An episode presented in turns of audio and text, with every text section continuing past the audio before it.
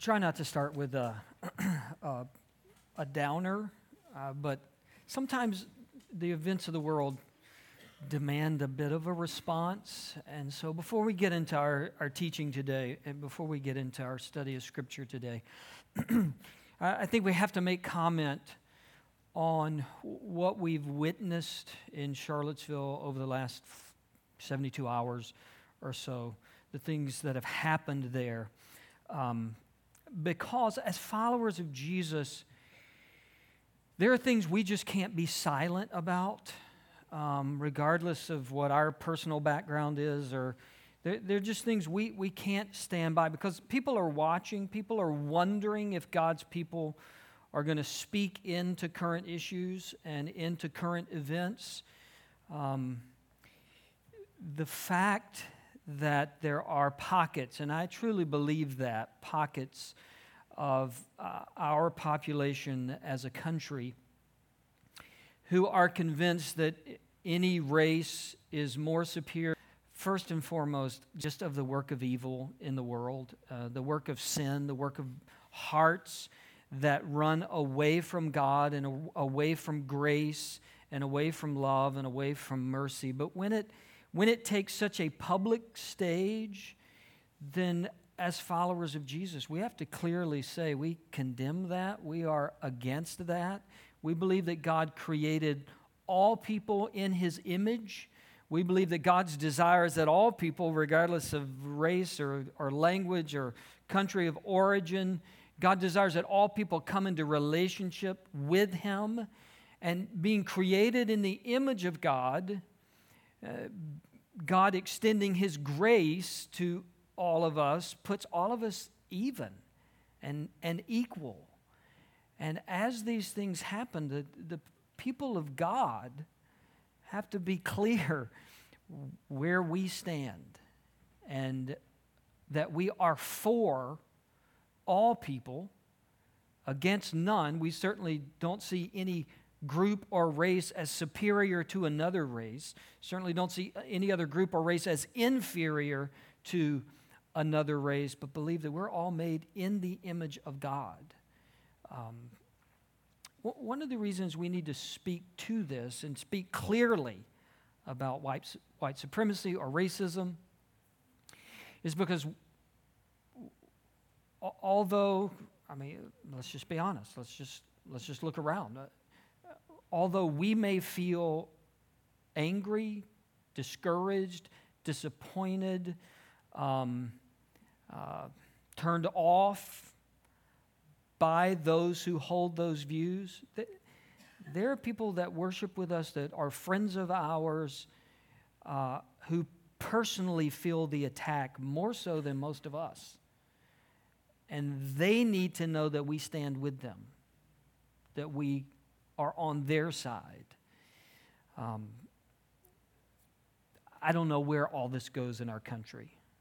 I, I know as followers of Jesus, we are for any person of any race that would come to know Jesus that is created in the image of God, and that's all of us created in the image of God.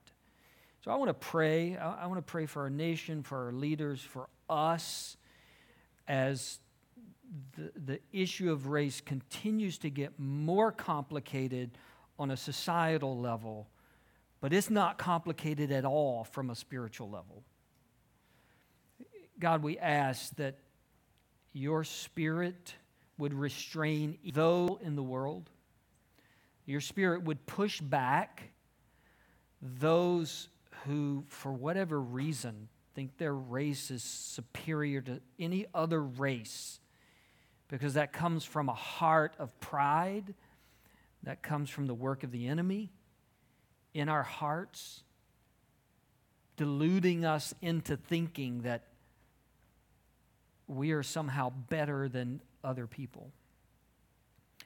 God, I pray that the church of, of Christ would speak clearly and boldly against groups that propagate this in our country and in our world. And that we would hold fast to the reality that we all stand equal at the foot of the cross, in need of forgiveness, all of us having hearts that need to be repaired and forgiven. God, I, I pray for sensitivity on the part of those of us who are in the majority, sensitivity towards uh, people of other races who feel this a lot more personally than we ever will. Help us to acknowledge that, to understand that, and then to be sympathetic and prayerful and supportive. I pray it in Jesus' name. Amen. It's somewhat surprising to me how popular apocalyptic movies are. That whole genre of the world is about to end. I, I was, uh, one, one, of the recent movies I went to see, this has been a couple of months ago.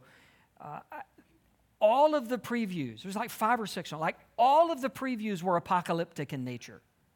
Every, like one right after, aliens were coming, and then zombies were coming, and then nuclear war was coming, and then something was crawling up out from the ground was coming. Like every single one was about this apocalyptic, the world is about, and we're fascinated with that. Like this is incredibly uh, popular sort of genre uh, in our world, uh, in our country. Uh, what's it going to be like? You know, like. It, the world ends except for like one guy and his dog. And like, how do they survive on another planet that they got to and escape the apocalypse and they rebuild? It's crazy. Just weird. And, and, and, I guess maybe because we feel like it's so fanciful or so far out there, maybe we feel like it's real. I, I don't know. But apocalyptic literature and then the whole dystopia Hunger Games, Maze Runner, like that's a, sort of akin to apocalyptic. Some big world catastrophe has happened and there's weird things going on. Uh, we're, I don't know why we're fascinated by that, but we are. And, and, the reason it's, it's weird to me is because in normal conversations, we don't go around talking about this, right? Like you, you don't have apocalyptic conversations uh, over coffee at work unless it's about a movie, right? Unless you just saw Morgan Freeman save the world, then you don't have those conversations. We don't think about the end of things very often. Um, yeah, I, I, I guess unless you're a doomsday prepper, like I, I got to allow for that. There is sort of like that doomsday prepper uh, uh, population. Uh, National Geographic has a television show. I'm not going to ask you to raise your hand if you've watched it. Um, but they have the whole doomsday prepper. I, I went online to just kind of, you know, I do my research here. I, I, I, study for Sunday mornings. I found this guy. This is Chad and his family, nice looking family. Uh, here's the description. I know you can't read it. This is August 30th if you want to set your DVR. Uh, Prepper Chad believes that a nuclear strike resulting in a genocidal siege is a real possibility.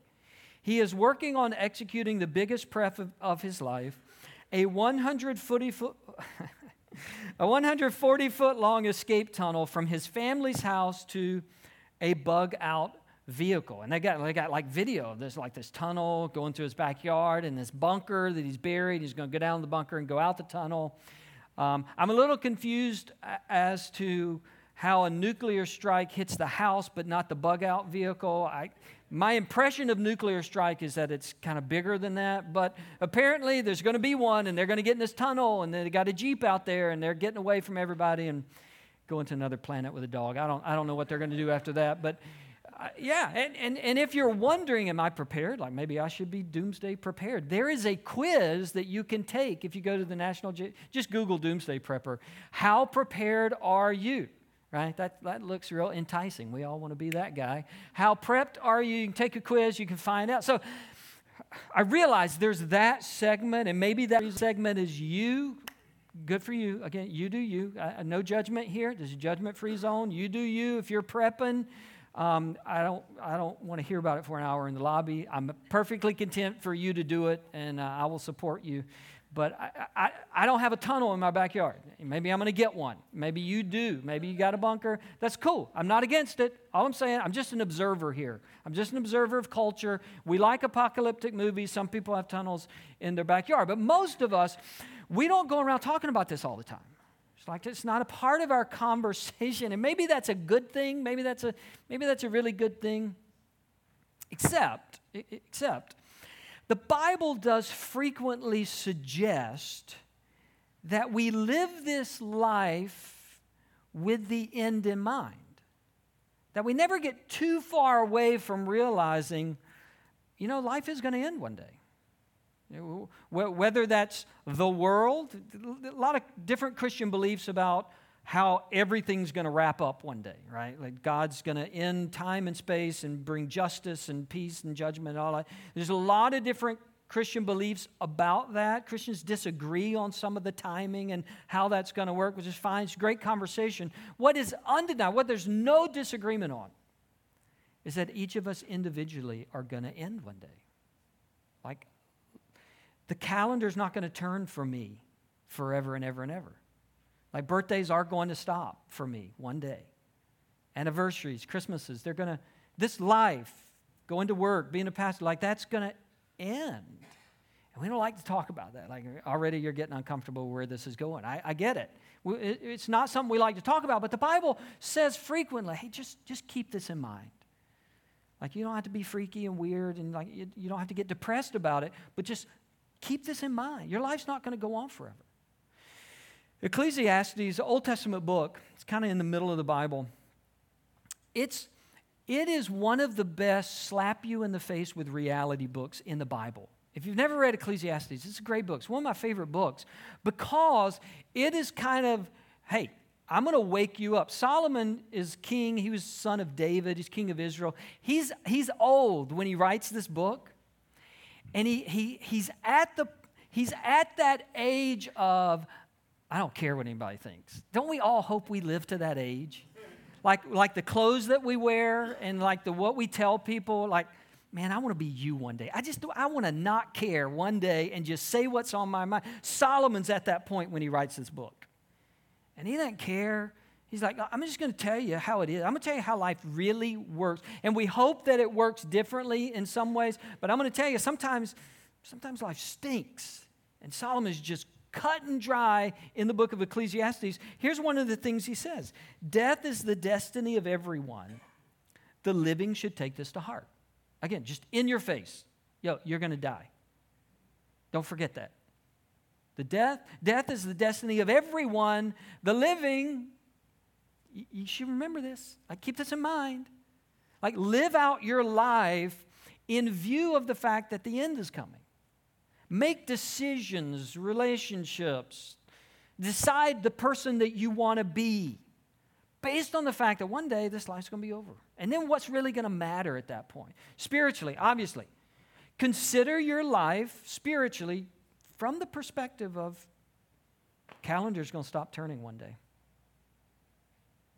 The first part of that verse is interesting. Ecclesiastes 7 2, the first part says, it is better to go to a house of mourning than to go to a house of feasting. I mean, this is Solomon, like party animal. He's like, hey, it's better to go to a funeral home than to go to a big party. Which that sort of sort of should have been our theme verse, right? like for these last two and a half years. Come to the funeral home. It's better than a party. That's not what Solomon's talking about. Sol- Solomon says it's better to go to a house of mourning, and this is what he means, I think. He, he means there are things that you can learn when you're faced with your mortality that you're not going to think about at a party. Like there's, there's a weightiness that comes when you say goodbye to somebody that you love or a friend or a family member. Like you suddenly have to face things that you don't face every day. Like it's right in front, mortality's right in front of you. And so Solomon says it's better to go to a house of mourning because you think about important stuff there. You don't think about when you go to a party, he's got nothing against parties. He talks about eating, drinking, and being merry all throughout Ecclesiastes. He's fine with parties. He's just saying, you're going to really think about life differently when you're faced with your own mortality. Moses, the guy who leads the Hebrews out of Egypt, uh, they wander in the wilderness, they're going to the promised land. That guy, in Psalm chapter 90, Moses says this he's talking to God. It's a prayer.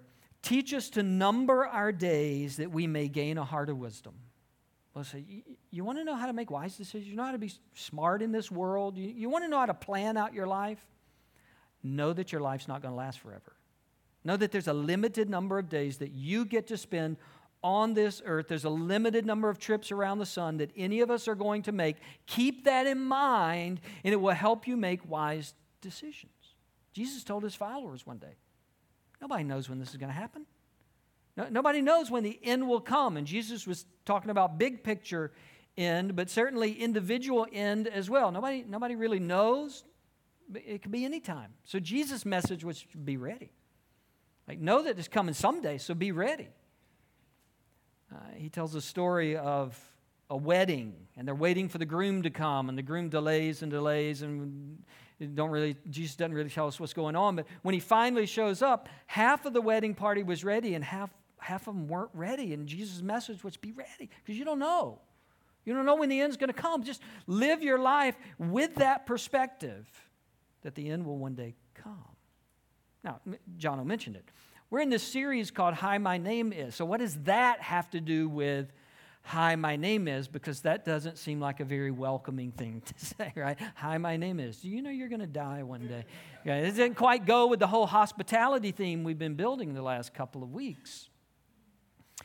Here's what Peter said. We've, we've been hovering around some verses in 1 Peter 4. So let me go back and read where we've been, and then we'll, we'll, we'll read another verse. 1 Peter 4, verse 8. Above all, love each other deeply because love covers over a multitude of sins. Offer hospitality to one another without grumbling. Each of you should use whatever gifts you have received to serve others as faithful stewards of God's grace in its various forms. If anyone speaks, they should do, uh, do so as one who speaks the very words of God. If anyone serves, they should do so with the strength God provides, so that in all things God may be praised through Jesus Christ. To him be the glory and the power forever and ever. Amen. And we're talking about, okay, we're, we're about to up and move to a new place, and people are going to come visit, and we're going to have the opportunity to love them. We're going to have the opportunity to welcome them, to show hospitality, which in, in this case means, you know, show hospitality to people you don't know as much as people you do know. I keep broadening the circle. But right before Peter says that, right before he gives us those commands, I think he tells us why we should do all of that. And for us, it's not so we get more people. It's not so we're bigger. It's not so everybody thinks we're great or we have a great time. It's not that at all. If it's, if it's any of those things, then we shouldn't move. We should shut down because we're, we're on the wrong mission and track. This is what Peter says in verse 7, right before he tells us to love each other. He says, The end of all things is near. The end of all things is near. And in one sense, he's talking about the ultimate end. But again, there's disagreement about how that's going to play out. Here's one thing there's no disagreement about the end of all things is near for all of us. I mean, uh, time is going to run out for all of us individually. Why should we love each other deeply? Because the end is near. And we don't know when the end is for the person sitting next to us or even for our own selves. The end of all things is near. So love each other deeply. The word deeply right there means constant or continual. It's, it comes from a word that means to extend or to stretch. Peter says, Look, everybody's going to die one day. So, so let your love for other people keep growing. Like don't, don't restrain your love for people to like just these few people who are like you or that you like the most. Like as you go through life, because the end of all things is near, because people all around you, people are going to come to our church. The end is going to come for that person. So let your love for others keep growing and growing and growing. You, parents, you everybody can understand it, but parents, you've had this experience. You're married, you're, you're in a relationship, you love your spouse. Then you have a kid, and it's like this whole other love like comes out. Like you, didn't, you don't know where it came from or you don't know how to describe, describe it, but it's a different love. It's a qualitatively different. It's like there's a, a little human being in our house now, and like my heart is just overwhelmed. I just love this other little person. Like it just, it just grows. The love that you have just grows in that moment. If you have more than one kid, then you've probably had the experience a lot of us had when we had our second kid and that is, as it's about time for the second one to be born, there's this thought, and maybe you verbalized it, maybe you didn't, but there's this thought of, like, I love number one so much. I don't think I could love number two as much as I love number one. And they're going to be in therapy because I don't love them as much as I love number one. And how do I hide that? And I don't want them to know that I love one better than two or two better than I don't, I don't want them to know those things. And number two comes and you realize, well, like there's more love now, right? And like it gets bigger and deeper, and like I don't have to take any from one and give it to two. It's not like that. It's not a zero sum where I have to divide it up more. It's just, there's just more love there. It's kind of what Peter's saying. Look, the end is near. Like, like people are, are going to stand before God one day. And so the love that you have for people, like the grace that you extend, the desire you have for people to know Jesus like you know Jesus, like the deep love that you have for people, it's got to keep growing and growing and growing because every person that you meet is going to die one day. And they need Jesus. And the path to them finding Jesus may be because you love them you cared for them. You reached out to them. You befriended them. Love deeply. This is honestly why a lot of churches start dying. It's because they get to a point where they go, you know what, I really like everybody at our church. Like, I really like our group. Like, this is our thing and our people and our, our kind. And I, I, I love our little circle here. And love stops growing and the mission dies with that. Like the call of God on the church to see more people come into the kingdom and more people meet Jesus, it dies when I decide, you know what, I love enough people at our church. I don't think we need any more. Peter says you can't do that. The end of all things is near. People out there are going to die and meet Jesus. They need to come and discover his love for them because this is what I can tell you every person that comes to that new building on the first day or the the hundredth day or the thousandth day or what every single person that enters that building is going to die and stand before God one day. They're going to meet Jesus one day. And, and, and apart from a relationship with God's Son, they're going to spend eternity separated from God. The end of all things is near. And that's why when they come, we, we got to love deeply. We got to use our gifts. We got to serve and we got to welcome and we got to build relationships. And, and not just people who come to the building, right? I mean, you go to places every single day. I go to places every single day. We have circles of people that we associate with every single day. And Peter, if he were here, he would whisper, Yeah, the end of all things is near for them too. Right, students are back in school. Uh, you, you, you got people that you're interacting with every single day, and one day it's going to be their last day. Adults, you go to work, you have neighbors, you have family. If you're a parent, your kids, they have ball teams and swim teams and gymnastics teams, and, and then you have that circle of parents that come along with that. God's putting you and me in places out there. And yeah, we want to love people when they come to the building, but when we're out there, we want to love people as well because the end of all things is near. Peter says, in light of this, because the end of all things is near, therefore be alert uh, and of sober mind, because this is so important. It's like a, such a big deal because this is so real, then I want you to think maturely and wisely, and I want you to think correctly. Uh, uh, on the one hand, don't be flippant about the fact that the end is coming for all of us. And don't, don't just be casual about it. Don't be cavalier. Don't just toss that aside. That's a reality that all of us are going to die and we're going to stand before God one day. But I think it's also saying like, don't be crazy either. Right? Don't be a maniac. Think maturely and wisely. And how does God want you to speak into? How does God want you to build relationships of love and genuine concern and friendship with people because they need to know Jesus? And the end of all things is near. What is God calling you to do? What role are you to, to play? And maybe that's in inviting them. We, we got a lot of great things when we make this move. We got our first Sunday and and we'll have kids' activities kicking off, and we're going to do the movie night that we had to postpone. We're going to do that in September. We're have a grand opening. Like, there are going to be all these opportunities for you to say, hey, would you come with me? Hey, you can sit with me. Hey, would you visit with me? And all of those are great. But, but maybe in your circle, God's going to lead you to share your faith.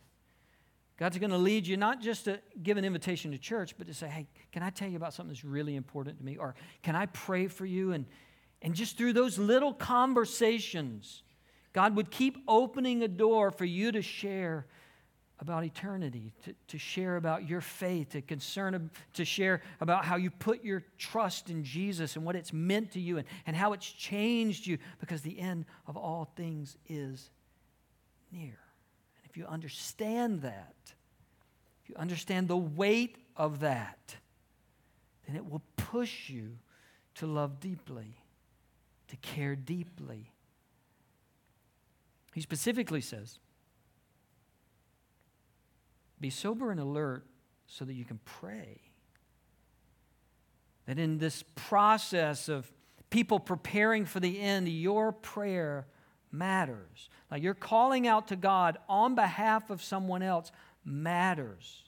So pray weighty, deep prayers on behalf of the hearts of other people. He, he's not saying that we, we, we, shouldn't pray for the practical, everyday things. I, I, he's not saying that. But, but I think Peter and other places in Scripture say, look, when you understand that one day all of this is going to wrap up, like all this is going to be done, and we're going to be before God, when you understand that there is a, there is a depth that will take place in your prayer life, because you'll be praying for that person and that person and that person because you know the end of all things is near and you're not sure what it's going to mean for that person. If the end of all things for that person happened right now, you aren't sure where they're going to spend their eternity. So Peter says, pray deep, mature, weighty prayers because the end of all things is near. We gave you a prayer guide this morning. I don't know if you've looked at it or not. It's it's 14 things you can pray over the next 14 days as we get ready to relocate. Love for you to put this on your refrigerator or where you can see it. And there's just a there's a short prayer every day of some aspect of this relocation. I just want you to be praying for every day over the next two weeks. But here's what I like. Here's what I like for you to do. Somewhere on this page, put a name. Put a name, or two names, or three names of people that you're not sure where they stand with God. That you're not sure. If the end of all things for that person came today, you're not sure they'd spend eternity in heaven. Put somebody's name there and start praying for them. Start praying and, and, and see if God opens a door, opens an opportunity for you to share about your life with Christ, about what Jesus has meant to you. Just begin praying, God, if the end of all things came for this person today, I don't know where they'd be. Open their hearts to the gospel, open their hearts to the love of Jesus, redeem them. God, just begin praying. Um, the reality is, that's going to happen for all of us. I mean, maybe before you start thinking of somebody to pray for, maybe what you need to think about is your own heart. Like, where are you when the end of all things happens for you? Whatever that day is. Hope it's a long time away. But it's going to happen. I mean, the latest research is that 10 out of 10 people die. Maybe you didn't know that. Medical technology increased vastly. Pharmaceutical just getting better all the time pain management, great. That statistic hasn't changed. 10 out of 10 people. They're going to die. And, and look, you're not going to avoid it either. I'm not going to avoid it either. One day the calendar stops turning. I'm not suggesting that it's today. Okay, I'm not one of those guys. We're not all going to have fiery car crashes on the way home, all right? Uh, just probably, probably nobody's going to die today. I hope not. Probably nobody, not a single one of us is going to die this week. Maybe not next month, maybe not next year. But, here, but here's what I know we're all going to die. The end of all things is near. I don't know how to define near. Is that a year? Is that five years? Is that 10 years? Is that 50 years for some of us? 80 years for some of us? Richard Carlson has a chapter. If you read Don't Sweat the Small Stuff, I think that's where it came from. He has a chapter called 100 Years from Now, All New People. it's just a reminder that 100 years from now, none of us are on the earth. Not a single one of us. All new people 100 years from now. I don't know when it's come. I hope it's 100 years from now for you. I just know that the end of all things is near. And while I want you to pray for people that you know, and I want you to invite people, and I want you to be ready to share the love of Jesus who walk into our new building, more than anything this morning, I, I want you to know that your heart's ready. I want, I want you to know that whenever that day comes, you're spiritually ready to stand before God. There's a lot of misrepresentation of what Christians believe these days. Uh, it, it's amazing to me that people who have never studied or thought about Christianity are such experts on what we believe. Here's the essence of what Christianity teaches. Here's the essence of what the Bible says there is a God. There is a God who rules and reigns over all things, who's before time began and out of his love and goodness and grace, if, if there are other reasons we don't know them, just out of his goodness, he created time and space and put a universe in it. And he created us. He created us and desired relationship with us. And from the beginning, we were too prideful. From the beginning, we thought we knew better than God. From the beginning, human, God's creation, decided, I'm not going to do it God's way. I'm going to try it my way first. Pride swelled up in the heart of humanity from the very beginning. And it wasn't one person or two people or five people, it was everybody. From the beginning of time, our bent toward disobedience has affected every single one of us and everybody in this room, everybody that has ever lived or will ever live. Rejected their creator, said, No, I'm going to do it my way. From beginning to end, the scripture says, because of that, our hearts were separated from the being that created us, from the God who spoke us into existence, from that God we are now separated relationally, and we cannot get back to Him. We cannot repair this. Our mistakes, our sins, our disobedience has separated us eternally from God. But God, the God that created us out of His love and goodness, decided He would do what's necessary to fix that separation. That you would not pay for it, and I would not pay for it, but that His Son would come and would pay for our sin and separation from God. That he would live in our place perfectly without ever sinning, without ever disobeying in any way, in action, in thought, in motive, never disobeyed his Father, something we could not ever do. And at the end of this perfect life, he would die on a cross in our place, taking the punishment we were supposed to take. And three days later, he would defeat even death itself and rise again to be our substitute. And there's nothing else that we can do. like there, there's no other act that we can do to add to that. That's everything. Our heart is reunited with our Father, not because we do a bunch of good things, but because we trust that His Son did everything for us. That we trust that on the cross and through the resurrection, Jesus took our sin and paid our penalty and offers to us freely his grace and forgiveness. And salvation is saying, I need that and I trust that in my life.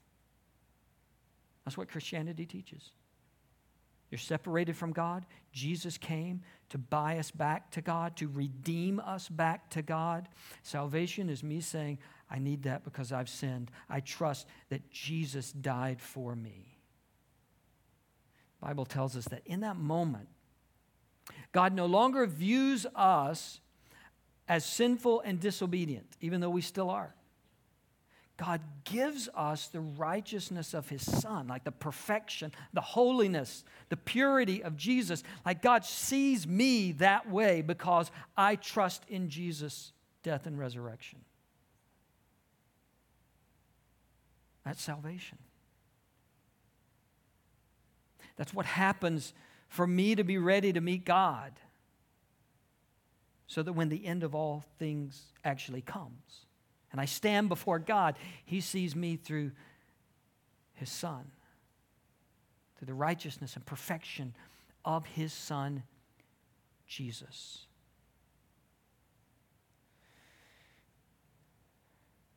That day is going to come for you too. That moment is going to come for you. There is no greater decision you can make in your life than to surrender everything to Christ so that you're ready. So that you're ready to stand before God. Would you bow your heads and close your eyes for just a second? Like the reason that we are here as a church,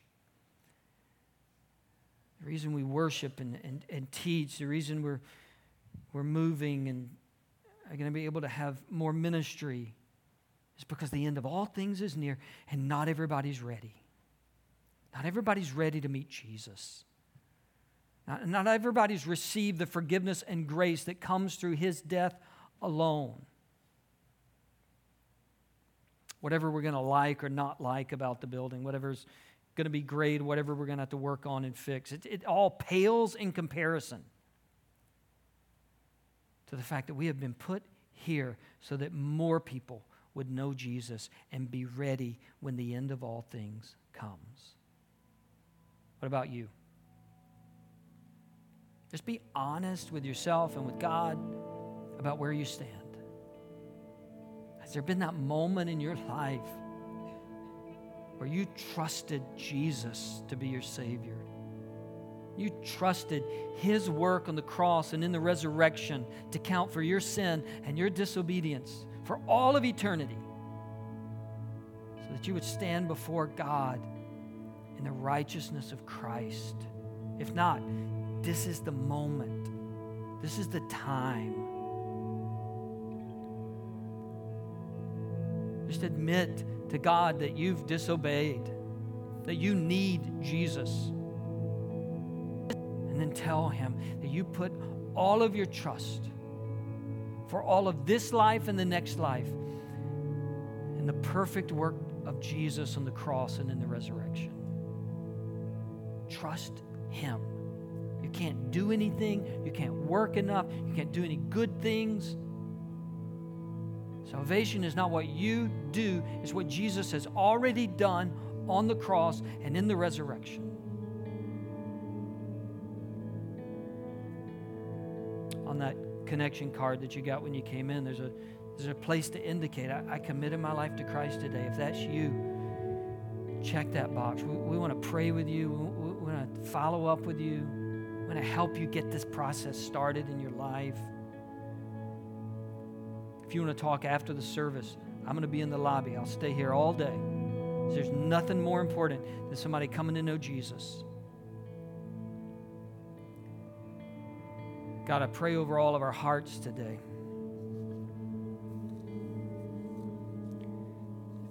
Just remind us life doesn't just go on and on and on like this forever and ever and ever.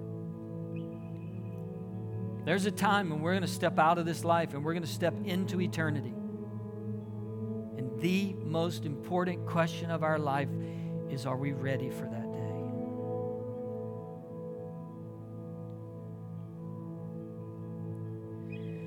God, it's not about coming to church or just about knowing some of the Bible. It's, it's about trusting Jesus, that He is the Son of God, that He is the way to salvation and the only way to forgiveness. And if there's anyone here who has never done that, let them do it today. Let them give their life to Christ today. I pray it in His name.